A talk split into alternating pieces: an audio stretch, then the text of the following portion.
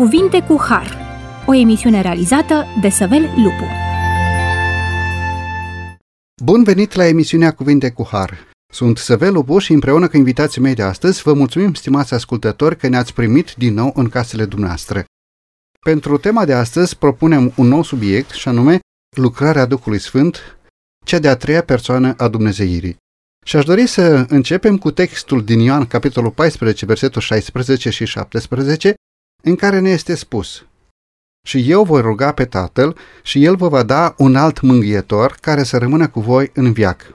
Și anume, Duhul adevărului pe care lumea nu-l poate primi pentru că nu-l vede și nu-l cunoaște. Dar voi îl cunoașteți, căci rămâne cu voi și va fi în voi. Discutăm deci despre Duhul Sfânt ca locțuitor al Domnului Hristos și Domnul Hristos recunoaște acest lucru prin acest verset. Limitat de corpul omenesc, Mântuitorul nostru nu putea să fie personal prezent în orice loc. De aceea, era spre binele ucenicilor săi ca el să trimită Duhul Sfânt ca urmaș al său pe pământ.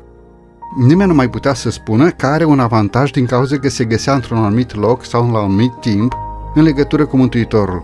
Prin Duhul său, Domnul Hristos era la îndemâna tuturor. În felul acesta, Dumnezeirea era mai aproape de ei și mai aproape de noi astăzi.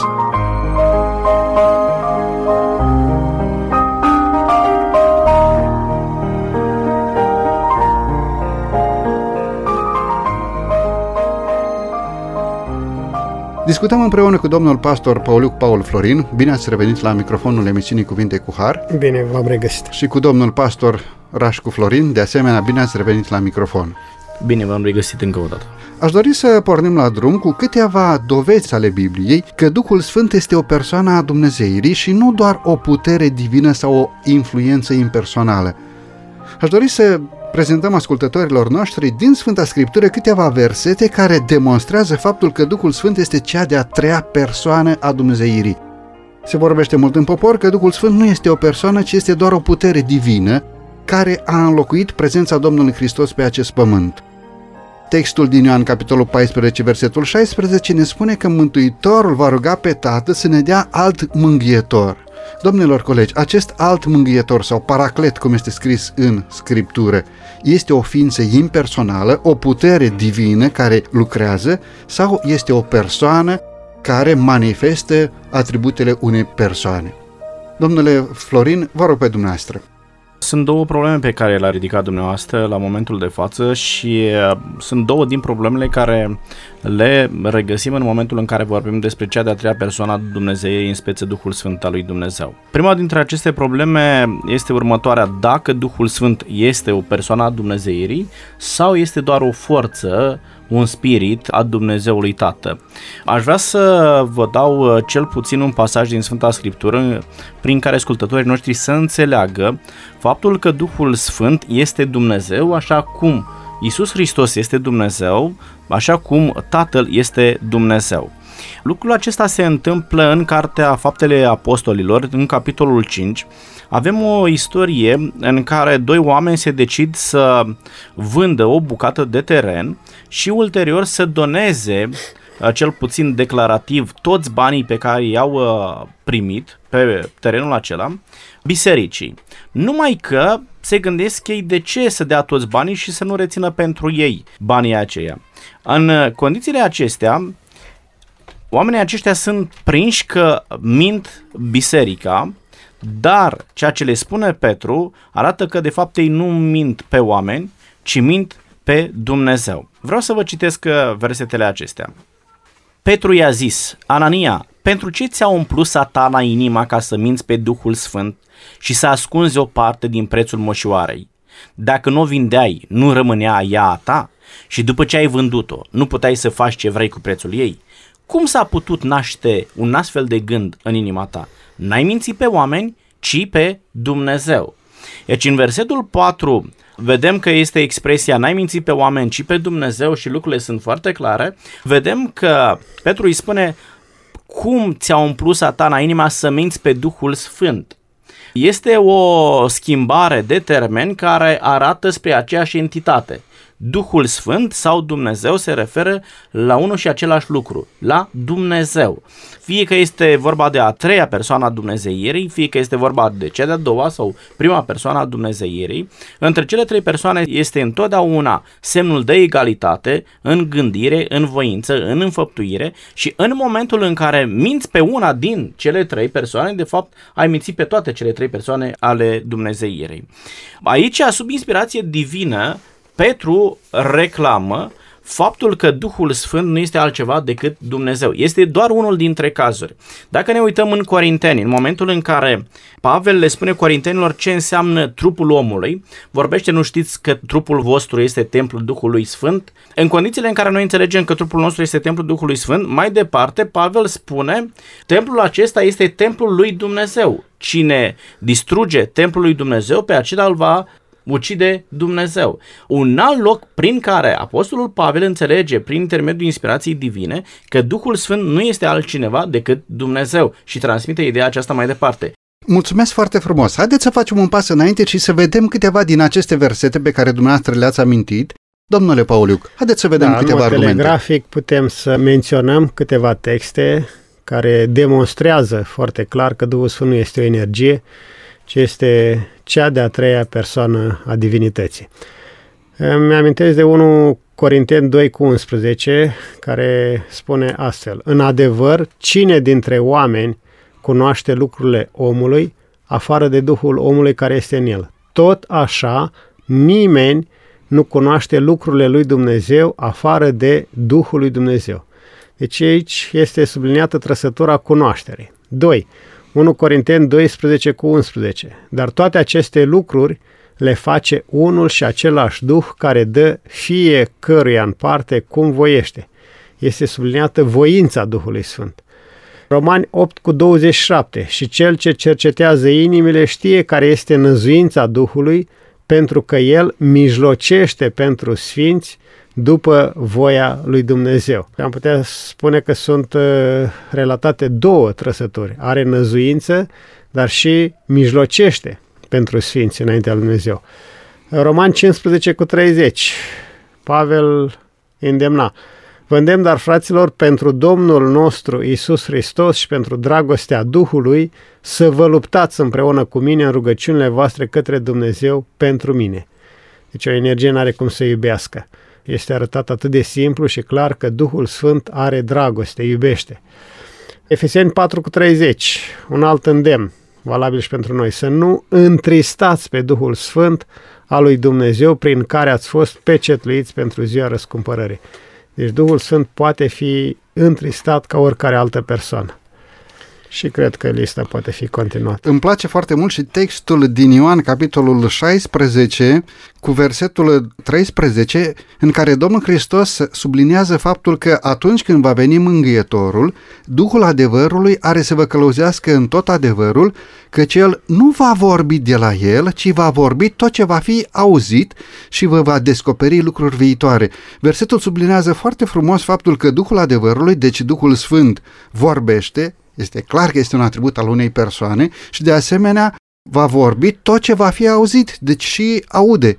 Sunt dovezi ale Scripturii care nu pot fi contestate. Domnule Florin, vă rog. Există o imagine greșită în momentul în care vorbim despre personalitate și anume foarte mulți dintre oameni leagă termenul de personalitate de cel de trup, de partea fizică. Aș vrea să dau un exemplu. În momentul în care un om rămâne fără un picior sau fără o mână, nimeni nu spune că este depersonalizat. S-a schimbat ceva din personalitatea acelui om. Dar aș vrea să fim foarte atenți în momentul în care un om refuză să gândească cu propriul lui cap da? și face după ceea ce spun alții, cum îl numești pe un astfel de om, spui că este depersonalizat. De ce? Pentru că nu mai are voință proprie, nu are cunoștință proprie, ci întotdeauna face ceea ce spun alții. Vedem din realitatea practică și nu dintr-o percepție greșită că personalitatea unei ființe ține mai degrabă de atributele spirituale, intelectuale, decât de atributele fizice. Vedeți, discuția cu privire la caracterul Duhului Sfânt ne duce de-a dreptul la discuția despre personalitatea lui. Biblia folosește câteva simboluri în legătură cu Spiritul Sfânt. Întâlnim simbolul vânt, întâlnim simbolul foc, întâlnim simbolul unde lemn, apă și așa mai departe. Ori folosirea acestor simboluri ne poate duce cu gândul la faptul că Duhul Sfânt nu este Dumnezeu, ci este doar o energie emanată de Dumnezeu. Ei bine, versetele pe care dumneavoastră le-ați adus în discuție și care le-ați adus ca și argumente pentru personalitatea Duhului Sfânt nu ne dă voie să interpretăm aceste simboluri legate de Duhul Sfânt ca fiind personalitatea Duhului. Duhul Sfânt este o persoană pentru că se manifestă și are atributele unei persoane. Mulțumesc frumos! Domnilor colegi, vreau să vă întreb ce lucrare produce nașterea Duhului Sfânt în viața unui credincios? Domnule Pauliu, vă rog. Săptămâna creației, tot ce a dus Dumnezeu la existență a fost desăvârșit. Oameni perfecți, viețuitoare, perfecte, lucruri perfecte și starea aceasta ideală ar fi existat pentru totdeauna dacă nu ar fi survenit păcatul. Prin neascultare, atât natura cât și omul au început să se degradeze în mod progresiv. Răscumpărarea nu înseamnă altceva decât readucerea la starea inițială a ceea ce a existat înainte de cădere. Duhul Sfânt, ca și celelalte două persoane ale divinității, are capacitatea, sau am putea spune acest prerogativ de a înnoi totul. Dacă o persoană se predă lui Dumnezeu la 50, la 80 de ani sau la orice vârstă, atunci Duhul Sfânt îl ia în stăpânire și produce o înnoire sau o schimbare a minții, a deciziilor, a motivațiilor, a dorințelor, a aspirațiilor și bineînțeles că aceasta nu se produce peste noapte, ci pe parcursul întregii vieți. Câteva texte ajutătoare, T3 cu 5, El ne-a mântuit nu pentru faptele făcute de noi în neprihănire, ci pentru îndurarea Lui, prin spălarea nașterii din nou și prin înnoirea făcută de Duhul Sfânt. Romani 6 cu 4 și 6. Noi, deci, prin botezul în moartea Lui, am fost îngropați împreună cu El să trăim o viață nouă. Omul nostru cel vechi a fost răstignit împreună cu El ca să nu mai fim robi ai păcatului. Este exact lucrarea inversă a degradării care a fost o consecință a păcatului. Această noire este doar la nivelul minții sau această noire prinde și domeniul în care omul acționează, acțiunile omului, hotărârile urmate de anumite acțiuni și de anumite fapte pe care omul le îndeplinește, le comite. În ce direcție acționează această înnoire făcută de Duhul Sfânt sau care este sfera pe care o acoperă înnoirea Duhului? Așa cum am amintit, înnoirea nu este doar la nivelul minții sau a deciziilor, ci și al motivațiilor, al faptelor, al cuvintelor, a tot ceea ce reprezintă sau caracterizează o persoană sau un om.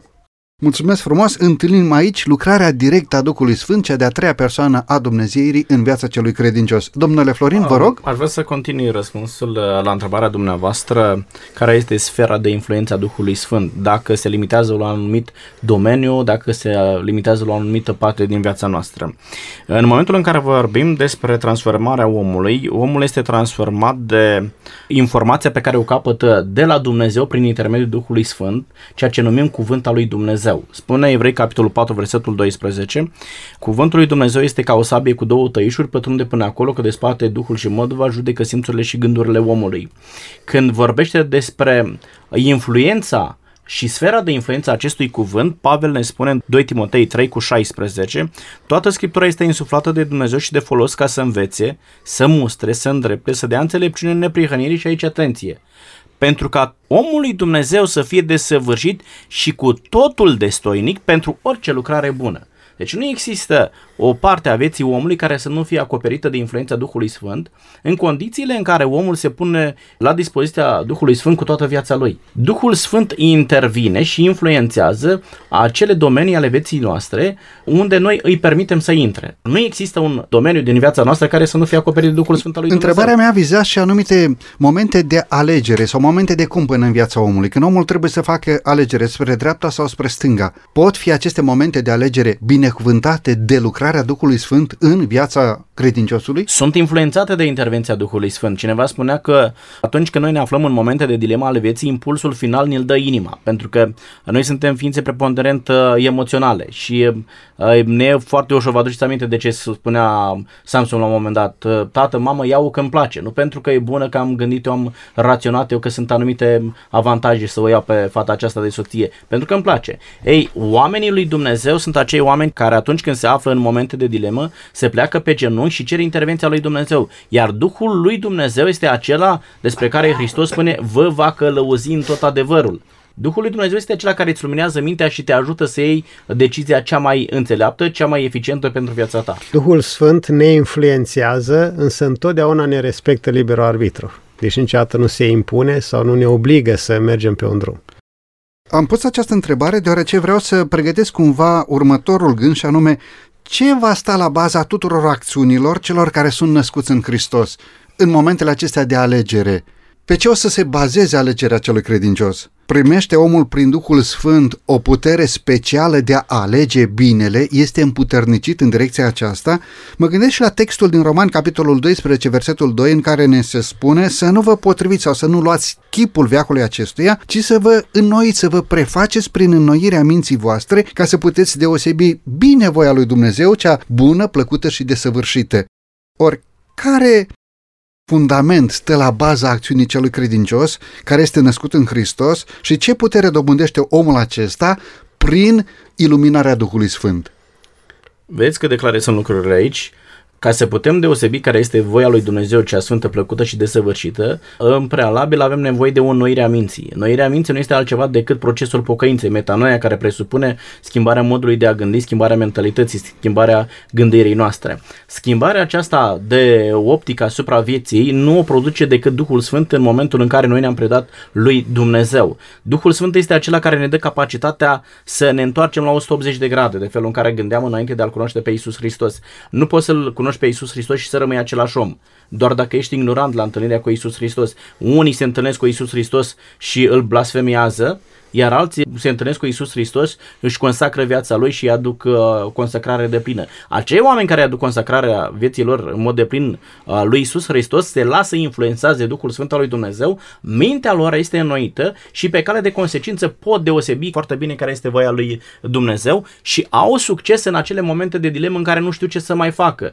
Atunci apelezi la puterea motivatoare și la influența Duhului Sfânt și vei avea capacitatea să iei deciziile cele mai bune pentru viața care îți stă înainte. Și încă un gând, ați amintit ceva de putere. Sunt mulți oameni de pe acest pământ care doresc putere, nu? Și luptă ca să aibă putere.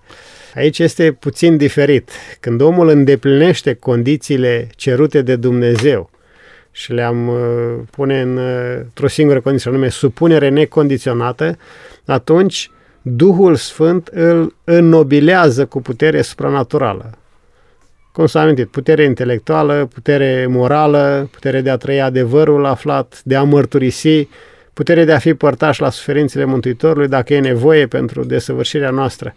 Când se realizează acest parteneriat între un pământean și Duhul Sfânt, omul nu devine un superman așa cum dorește el, ci el se supune și Duhul Sfânt îl folosește așa cum dorește Dumnezeu. Deci aceasta este diferența între a avea putere să o folosești exact cum vrei tu și a te supune în totalitate Duhului Sfânt, oferindu-ți El puterea pentru a îndeplini planul și scopurile Lui. Mulțumesc frumos! Îmi place și textul care spune în Filipeni 4 cu 13 pot totul, totul. în Hristos care mă întărește.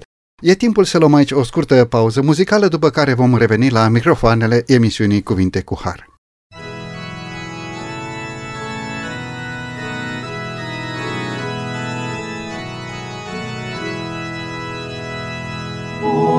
Duh divin preasfânt, vino în viața mea, să pot iubi al tău cuvânt, să fac doar voia ta.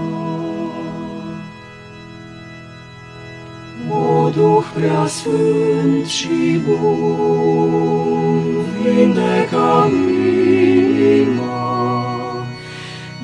dragostei tale mă supun, căci Tu ești pacea mea. O Duh de viață plin, vreau să fiu doar al Tău, spală-mă astăzi pe deplin,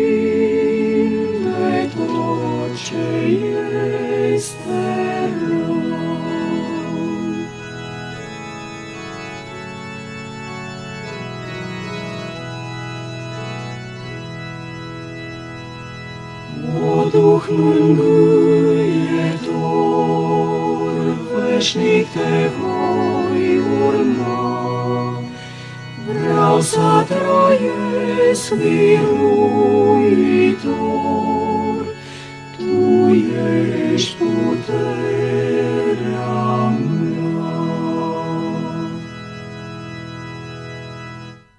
După această frumoasă pauză muzicală ne-am întors la microfoanele emisiunii Cuvinte cu Har. Discutăm astăzi împreună cu domnul pastor Pauliu Paul Florin și cu domnul pastor Rașcu Florin tema lucrarea Duhului Sfânt în viața celui credincios. În prima parte a emisiunii de astăzi am discutat despre persoana Duhului Sfânt și modul în care atributele personale demonstrează faptul că Duhul Sfânt este cea de-a treia persoană a Dumnezeirii. Aș dori pentru a doua parte a emisiunii de astăzi să vedem câteva rezultate prezente în viața celor care trăiesc nu după îndemnurile firii pământești, după textul din Romani, capitolul 8 cu versetul 1, ci după îndemnurile Duhului. Zice versetul, acum dar nu este nicio osândire pentru cei ce sunt în Hristos Iisus, care nu trăiesc după îndemnurile firii pământești, ci după îndemnurile Duhului. Care sunt aceste rezultate vizibile în viața acelora care trăiesc după îndemnurile Duhului lui Dumnezeu? Domnule Pauliu, vă rog Da, pe dumneavoastră. amintesc doar un aspect. Prin păcat s-a produs o schimbare profundă înăuntru omului. Prin urmare, omul a început să urască lucrurile bune și să le iubească pe cele care erau mai puțin bune sau chiar care îi făcea rău. Legea a fost dată de Dumnezeu pentru binele și fericirea omului. Prin neascultare, omul a început să aibă repulsie și să privească legea în mod negativ, restrictiv, care poate atentează la fericirea lui. Duhul Sfânt, în mod tainic, are capacitatea de a sădi în inima omului bucuria și dorința de a asculta de această lege. Doar prin Duhul Sfânt, nouă oamenilor începe să ne fie dragă legea. Romani 8 cu 4 spune așa, pentru ca porunca legii să fie împlinită în noi, care trăim nu după îndemnurile firii pământești, ci după îndemnurile Duhului. Această vețuire după îndemnurile Duhului se va manifesta și în domeniul acțiunilor omului? Ceea ce va face va demonstra despre locuirea Duhului Sfânt în persoana respectivă? Cum vor vedea semenii treaba aceasta? Se poate observa, domnule Florin? Aș putea spune că este singura modalitate prin care să înțelegi că un om este condus de Duhul Sfânt al lui Dumnezeu. Este mm, foarte la îndemâna fiecărui om să declare că este condus de Duhul Sfânt al lui Dumnezeu. Declarativ e simplu lucrul acesta, dar prezența Duhului Sfânt în viața unui om, spune Domnul Isus Hristos, prin faptele lor îi veți cunoaște. Da? În momentul în care vezi că un om la nivelul uh, practic al vieții este schimbat, nu mai vorbește cum vorbea, nu se mai îmbracă așa cum se îmbrăca mai devreme, nu mai frecventează locurile pe care le frecventa, nu mai are același comportament ca înainte, îți dai seama că Duhul Sfânt a lucrat în viața lui și este un alt om. În momentul în care oamenii se pun la dispoziția lui Dumnezeu, gândesc altfel, și se manifestă altfel. Duhul Sfânt al lui Dumnezeu se descoperă sau este prezent la nivelul conștiinței omului, iar oamenii fac sau nu fac anumite lucruri din conștiință. Vreau să vă dau un text din Sfânta Scriptură, Roman capitolul 2, versetul 14. Când neamurile măcar că n-au o lege fac din fire lucrurile legii, prin aceasta ei care n-au o lege își sunt singur lege. De unde oamenii aceștia păzesc legea lui Dumnezeu? Nu este altceva decât lucrarea Duhului Sfânt la nivelul conștiinței lor, care le spune, nu este bine să furi, nu este bine să ucizi, nu este bine să înșeli. Sunt unii oameni care nu frecventează nicio biserică, nu citesc Biblia niciodată, dar uh, nu își pot imagina vreodată că ei ar putea să fure, să înșele, să mintă și așa mai departe. Ei, oamenii aceștia nu fac de la ei lucrurile acestea. Pentru că noi din firea noastră suntem răi. Vă aduceți aminte de starea omenirii înainte de potop, o descria 5 cu 6 Geneza. Toate întocmirile gândurilor omului erau îndreptate permanent spre rău. Asta este societatea în care noi ne regăsim astăzi. Dar în momentul în care Duhul Sfânt intervine la nivelul conștiinței unui om, îl conduce la păzirea unei astfel de legi scrise, fără ca el să meargă la o anumită biserică, atâta timp cât omul permite ca Duhul Sfânt să își exercite influență la nivelul conștiinței lui. Și apoi putem vorbi de roadele Duhului Sfânt în viața acestui om. Ce ne spune textul din Galateni, capitolul 5, versetul 22-23, domnule Florin? Vă rog frumos. Roada Duhului, din potrivă, este dragostea, bucuria, pacea, îndelunga răbdare, bunătatea, facere de bine, credincioșia, blândețea, înfrânarea poftelor. Împotriva acest lucru nu este lege. Când legea începe să fie iubită, îndrăgită de noi oameni prin influența Duhului Sfânt, atunci rezultatul va fi retrăirea vieții Domnului Hristos pe acest pământ. Dragoste, dragoste față de Dumnezeu, dar și față de cei care ne înconjoară, chiar și față de cei care sunt mai greu de iubit. Bucurie pentru toate binecuvântările primite nemeritat, dar și bucurie în relația cu semenii. Îndelungă răbdare cu cei care sunt diferiți de noi, dar și în suferințele prin care noi trecem. Bunătate și gingășie față de copii, dar și față de adulți. Facerea de bine, care este dragostea pusă în practică, în acțiune. Credincioșia, să-L credem pe Dumnezeu, pe cuvânt, pentru tot ce ne-a promis, dar să dovedim și credincioșie față de legământul căsătoriei, credincioșie față de cuvântul pe care l-am dat altcuiva, blândețe sau smerenie.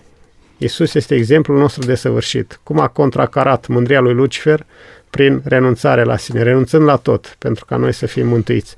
Și încheie așa de frumos cu înfrânarea poftelor sau stăpânirea de sine. O mașină poate avea un motor foarte performant, dacă nu are sistem de frânare, nu are siguranță. Tot așa, un om fără stăpânire de sine e ca o cetate surpată și fără ziduri.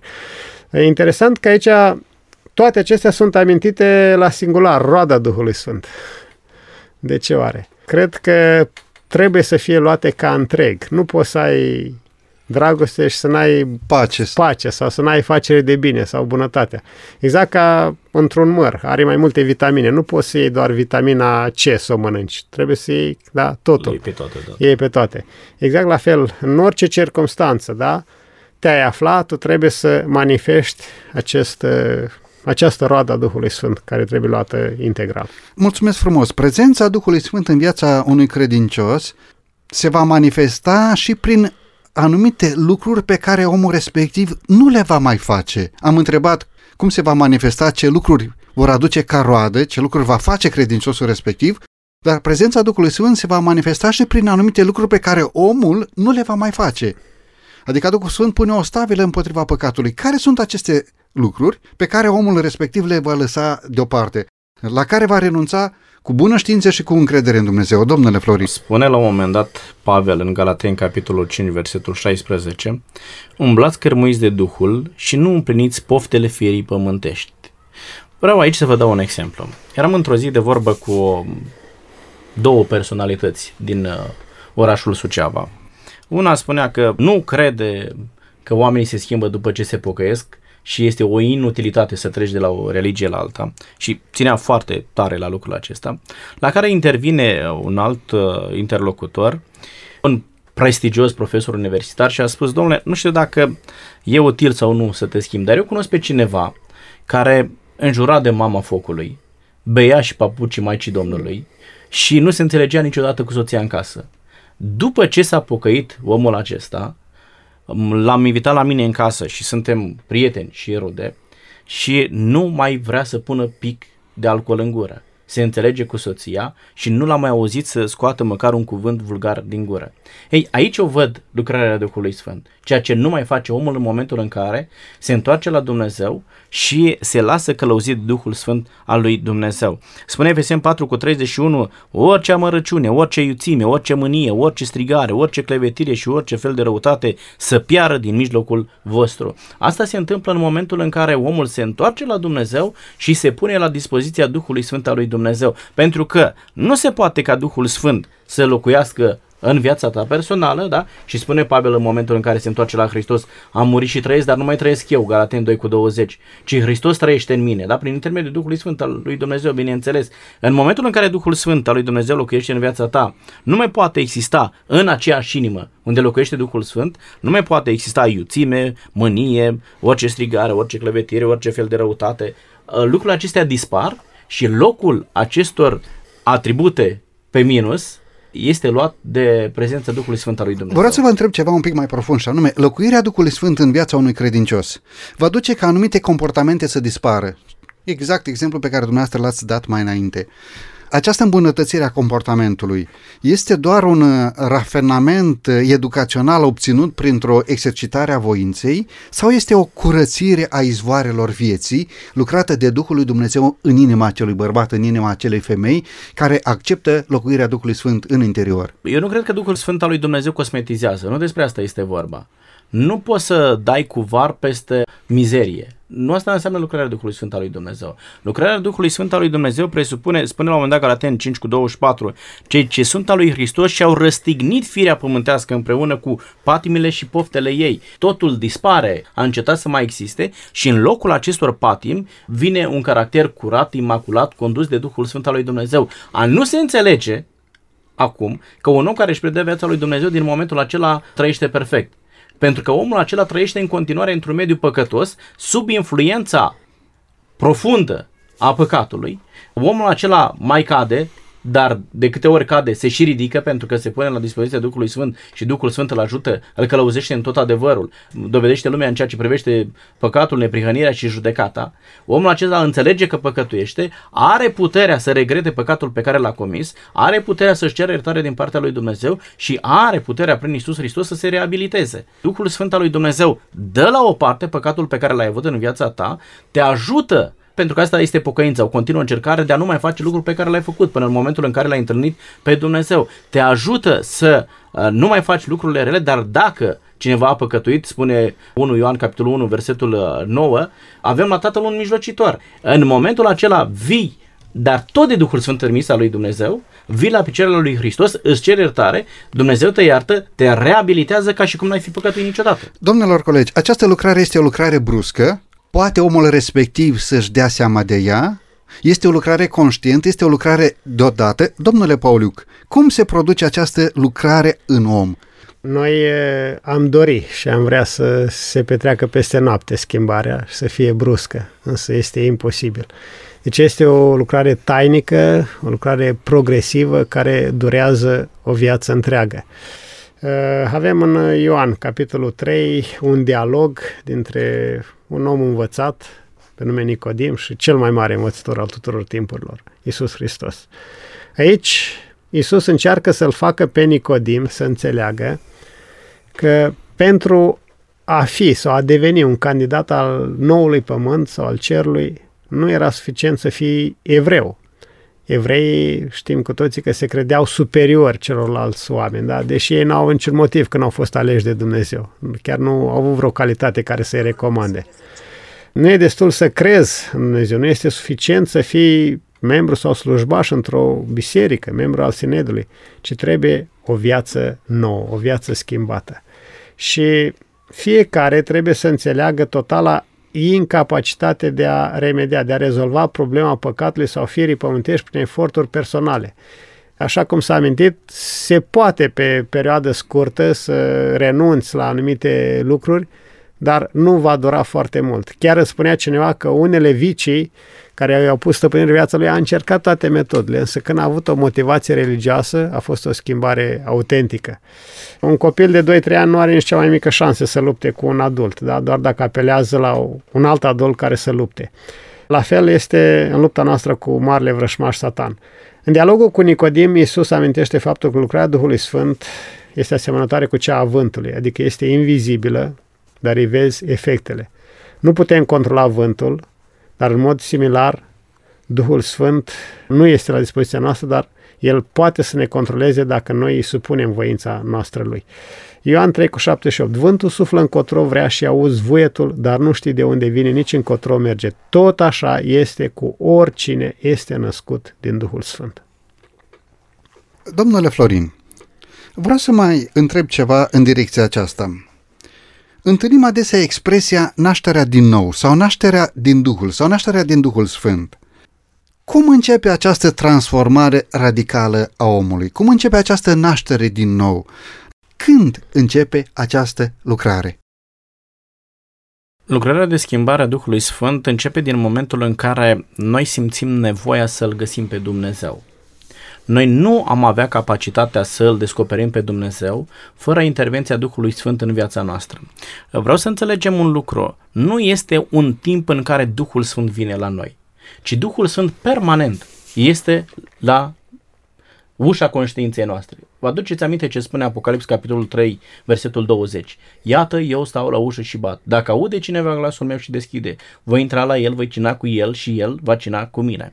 Duhul Sfânt este permanent acolo și bate la ușa inimii noastre. Momentul în care noi am decis să deschidem ușa este momentul începerii transformării caracterului nostru. Din momentul acela Duhul Sfânt își exercită influența asupra caracterului nostru și începem încet, încet să ne schimbăm. Este o lucrare tainică, dar este o lucrare vizibilă.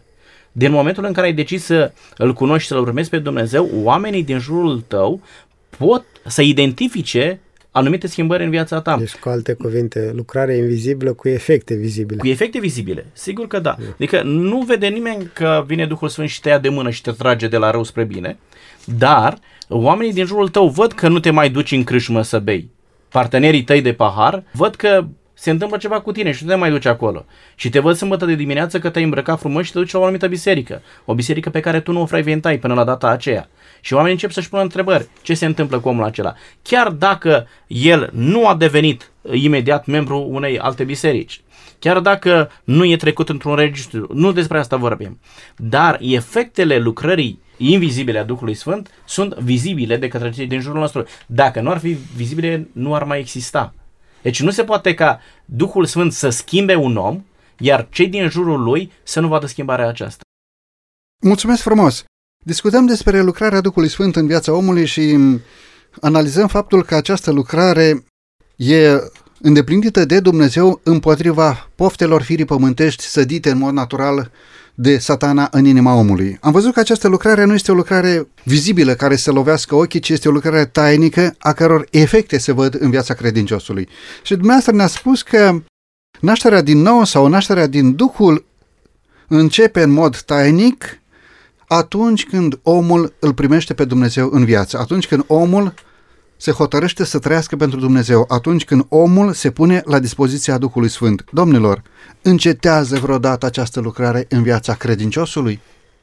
Domnule Pauliu, vă rog. La gândurile pe care le-ați amintit, aș putea sublinia și faptul că Duhul Sfânt ar avea puterea să influențeze și în ciuda voinței noastre, ciuda legilor noastre, să ne schimbe Însă fiind în proces cu marele vrășmaș, Satan nu poate să fie corect lucrul acesta. Satan ar putea să acuze, domnule, omul ăsta mi-a aparținut mie, el fără să ceară, fără să-și exprime votul, l-ai schimbat. Nu este corect. Și pentru că în ziua finală Dumnezeu să aibă, să fie drept, să se poată pronunța de toate ființele drepte și adevărate sunt judecățile tale, el respectă liberul arbitru.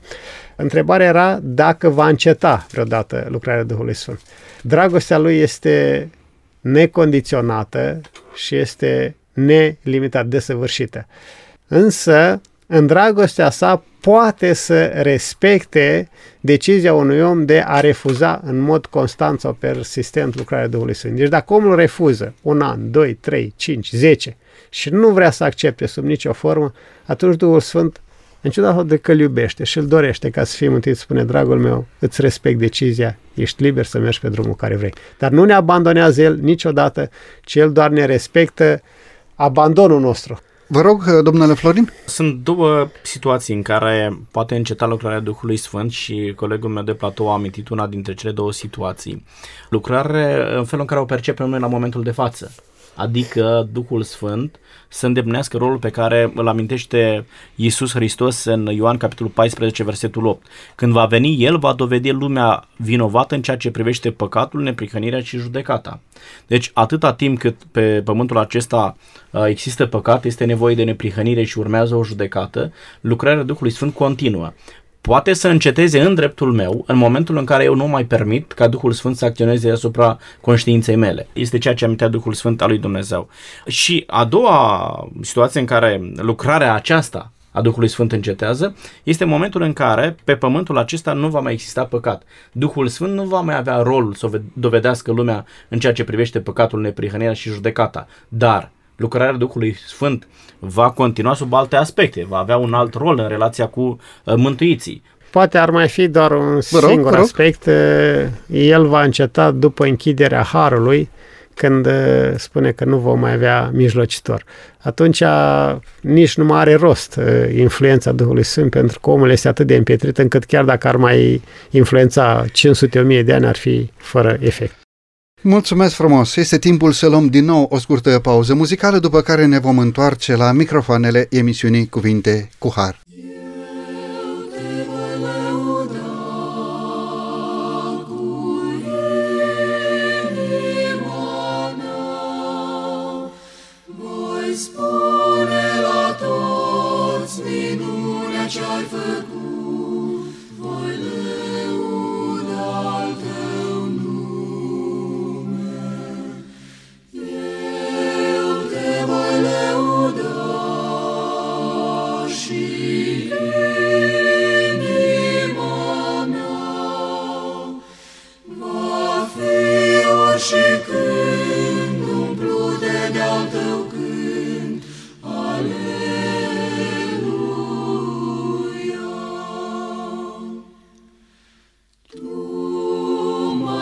cumpărat cu ce aștept.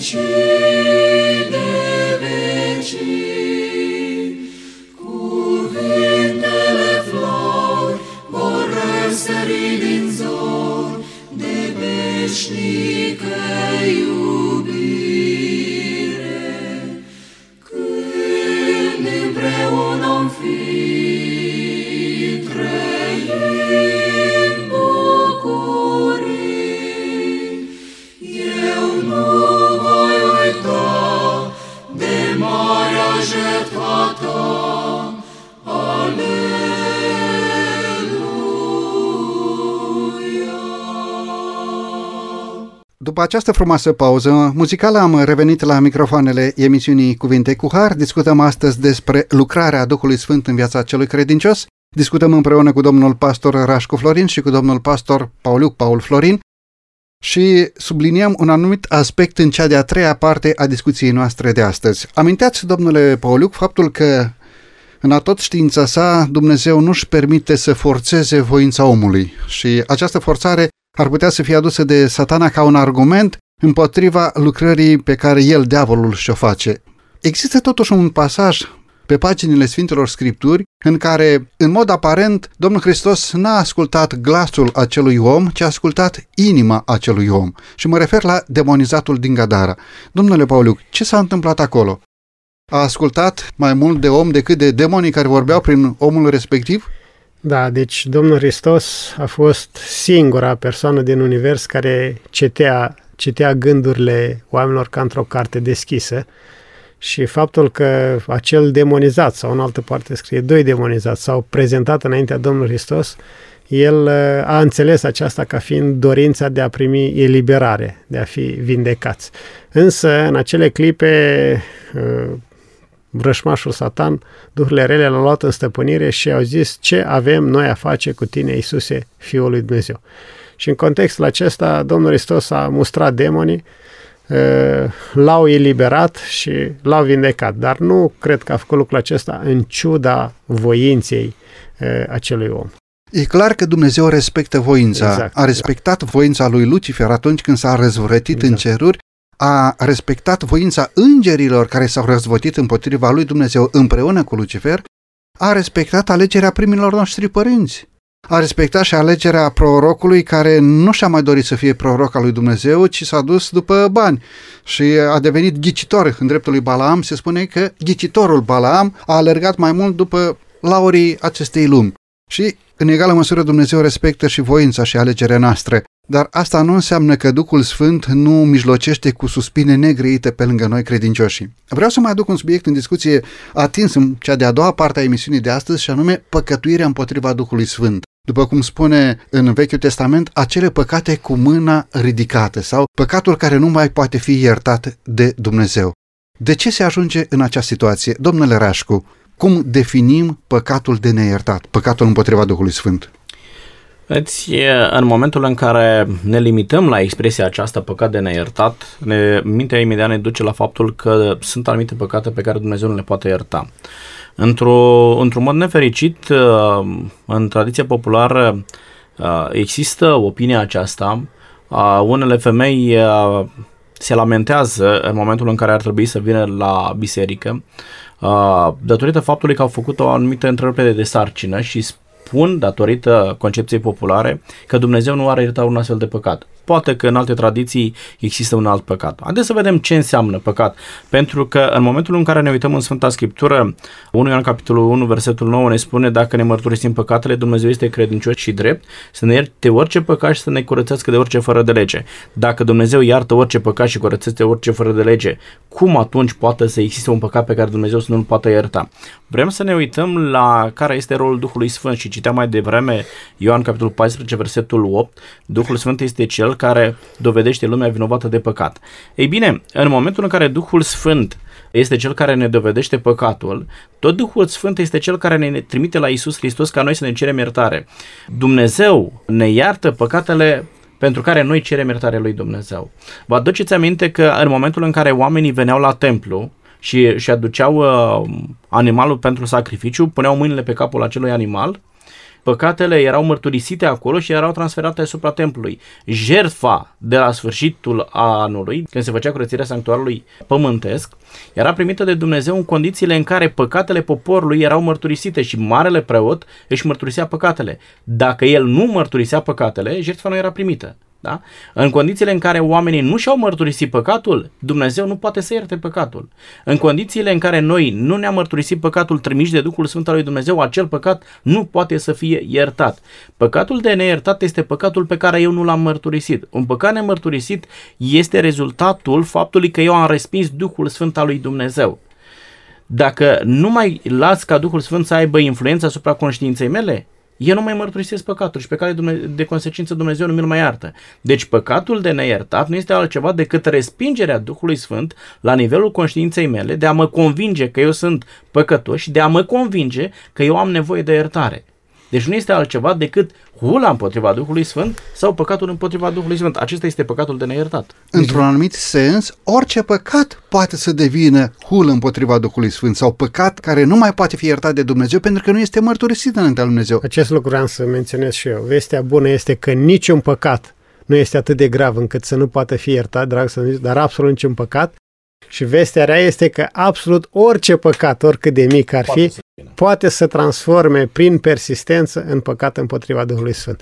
Deci, uh, unii oameni consideră că sunt anumite fără de legi, lucruri grave care, da, uh, pot să-i despartă. De exemplu, crima. Moise a făcut crimă și totuși în cer. De ce? Omul s-a schimbat, nu? Minciuna, da? Rahav s-a schimbat. Maria Magdalena, prinsă în adulter de atâtea ori, s-a schimbat. Deci nu există niciun păcat care să nu poată fi iertat. Însă orice păcat se poate transforma prin persistență.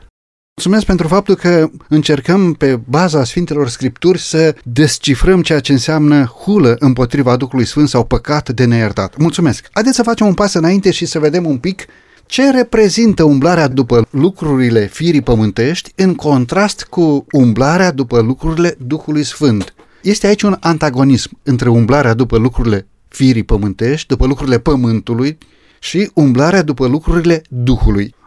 Cine poate să schimbe această tendință noastră a umbla după lucrurile firii pământești într-o umblare după lucrurile Duhului Sfânt? Cum se realizează această schimbare? Vă rog, domnule Romane 8 cu 6 spune așa, umblarea după lucrurile firii pământești este moarte, pe când umblarea după lucrurile Duhului este viață și pace.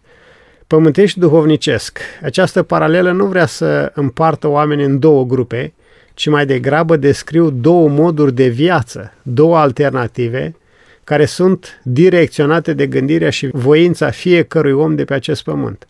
Deci fronturile nu se întind între două grupe de oameni sau două etnii sau două popoare de limbi diferite, ci în interiorul fiecăruia dintre noi. Partea doroasă este că în fiecare creștin se pot vedea cele două moduri de viață, bineînțeles nu concomitent, ci pe parcursul vieții sau chiar a unei perioade mai scurte. Totul depinde zilnic de alegerile pe care le facem și la cine privim. Partea frumoasă sau pozitivă este că mântuirea nu este calculată la procent, cât la sută a umblat după lucrurile firii pământești și cât la sută după lucrurile Duhului.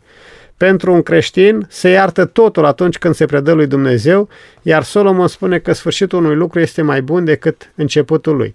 Exemplu concludent este tâlharul de pe cruce. Dacă ar trebui să contabilizăm procentul, tâlharul cred că 90 și cât? 9% a umblat după ce? Lucrurile după lucrurile fierii, fierii pământești, da? Însă a prins ultimul tren, a privit la Hristos și cât a privit în acele ore a fost suficient pentru a lua cea mai bună decizie a vieții lui, să-și predea viața și inima Mântuitorului. În fiecare dintre noi poate să existe un dualism, o luptă între bine și rău, între lucrurile după firea pământească și cele dumnezești, însă Dumnezeu ia în calcul finalul, care este și tendința omului. Adică, domnule, astăzi am greșit, dar dacă tendința mea continuă este să umblu după lucrurile Duhului, înseamnă că e bine, sunt pe drumul cel bun. Această umblare după lucrurile Duhului Sfânt îi conferă credinciosului un anumit statut statutul de luptător și în același timp de biruitor, chiar dacă câteodată este înfrânt. Domnule Rașcu, ce ne spune Sfânta Scriptură în legătură cu acest statut? Cum sunt numiți acei care umblă după lucrurile Duhului, care umblă după prezența Duhului Sfânt în viața lor? Căci toți cei care sunt călăuziți de Duhul Sfânt al lui Dumnezeu sunt fiii lui Dumnezeu, spune Romani 8 cu 14. În momentul în care ești călăuzit de Duhul Sfânt al lui Dumnezeu, ai un alt statut decât ai avut până atunci, devii copil al împărăției lui Dumnezeu. Adică caracterul tău nu se mai simte bine în lumea aceasta. În condițiile în care ne uităm la felul în care definește atmosfera din societatea de astăzi, Pavel vorbește despre zilele din urmă, dar eu cred cu tărie că este vorba despre societatea de astăzi. 2 Timotei 3, Spune Pavel așa, să știi că în zilele din urmă vor fi vremuri grele, căci oamenii vor fi iubitori de sine, iubitori de bani, lăudăroși, trufași, ulitori, neascultători de părinți, nemulțumitori, fără evlavie, fără dragoste ferească, neînduplecați, clevetitori, neînfrânați, neîmblânziți. Lista poate să continue și invit pe ascultători să urmărească acasă. În momentul în care tu te lași călăuzi de Duhul Sfânt al lui Dumnezeu, caracterul tău nu se mai simte bine într-o astfel de lume. Caută altceva caută împărăția lui Dumnezeu. Spune Galaten 6 cu 8, cine seamănă în firea lui pământească va secera în firea lui pământească putrezirea, dar cine seamănă în Duhul va secera din Duhul viața veșnică. Întotdeauna mintea ta se va gândi la viața veșnică a lui Dumnezeu. Nu se va simți bine când va vedea în jurul lui oameni care mint nu se va simți bine când va vedea în jurul lui oameni care fură. Nu se va simți bine acel om când va vedea în jurul lui oameni care înșeală și ne îndreptățesc pe ceilalți. Omul acela își va dori altceva își va dori împărăția lui Dumnezeu pentru că din momentul în care te lași călăuzit de Duhul Sfânt al lui Dumnezeu, ești înfiat de Dumnezeu. Mulțumesc frumos, domnule Paulic. O ultimă întrebare pentru emisiunea de astăzi și anume, în perspectiva veșniciei, se vor vedea anumite rezultate ale locuirii Duhului lui Hristos, ale locuirii Duhului Sfânt în viața unui credincios. Domnule pastor, care sunt aceste rezultate ale locuirii Duhului Sfânt în viața credincioșilor în perspectiva veșniciei? Consecința lucrării Duhului Sfânt în noi va fi creșterea. Adam și Eva au fost așezați în grădina Edenului ca adulți, nu ca și copii, și după ce li s-a arătat căminul, li s-a dat porunca să păzească, să o crotească, să o lucreze, i-a spus, creșteți și înmulțiți-vă. Cât să mai crească Adam? Avea 4 metri. Cât să mai crească? De ce a spus creșteți? În ciuda faptului că a fost uh, creat după chipul Dumnezeu, el trebuia să crească în continuare, în înțelepciune, în bunătate, în dragoste, în toate virtuțile care da, îl reprezintă pe Dumnezeu. Cred că aceasta este consecința directă a locuirii Duhului Hristos în credincios, va fi creșterea noastră spirituală în privința asemănării noastre cu Dumnezeu. De fapt, scopul principal al Dumnezeu este readucerea omului la starea inițială și aceasta poate să fie săvârșită doar prin Duhul Sfânt. Mulțumesc frumos! Mă gândesc și la textul din Romani, capitolul 8, de la versetul 9 până pe la 11-12, în care ne este spus, dacă Duhul celui ce a înviat pe Iisus dintre cei morți locuiește în voi, cel ce a înviat pe Hristos dintre cei morți va învia și trupurile voastre muritoare din pricina Duhului Său care locuiește în voi. Putem vorbi aici de mai multe consecințe veșnice sau rezultate veșnice care, prin locuirea Duhului Sfânt în viața unui credincios, vor aduce rezultate pentru veșnicie. Domnilor colegi pastori, mulțumesc tare mult pentru că astăzi ați binevoit să fim din nou prezenți la microfonul emisiunii Cuvinte cu Har. Și noi mulțumim pentru invitație. Mulțumim! Stimați ascultători, vă mulțumim din inimă pentru că timp de 50 de minute ne-ați primit în casele dumneavoastră. În emisiunea de astăzi am înțeles că Duhul Sfânt este o persoană divină, de aceea se cuvine să-L cinstim, să-L adorăm, să ne supunem Duhului Sfânt ca și Tatălui, ca și Fiului. Regretul, părerea de rău, trăirea unei vieți sfinte sunt dovezi că mai avem har pentru a ne întoarce la o viață de pocăință. De ce? Pentru că Duhul Sfânt este încă activ asupra conștiinței noastre. Pentru cel credincios care vine și se predă înaintea lui Dumnezeu, există încă speranță, nădejde. Și mulțumim Domnului Hristos pentru rugăciunea pe care a făcut-o către Tatăl spre a trimite un alt apărător, un alt paraclet, unul care să rămână cu noi în viac. Dacă ne supunem Duhului Sfânt în mod voit, atunci prezența Duhului Sfânt va fi cu noi până la sfârșitul vieții.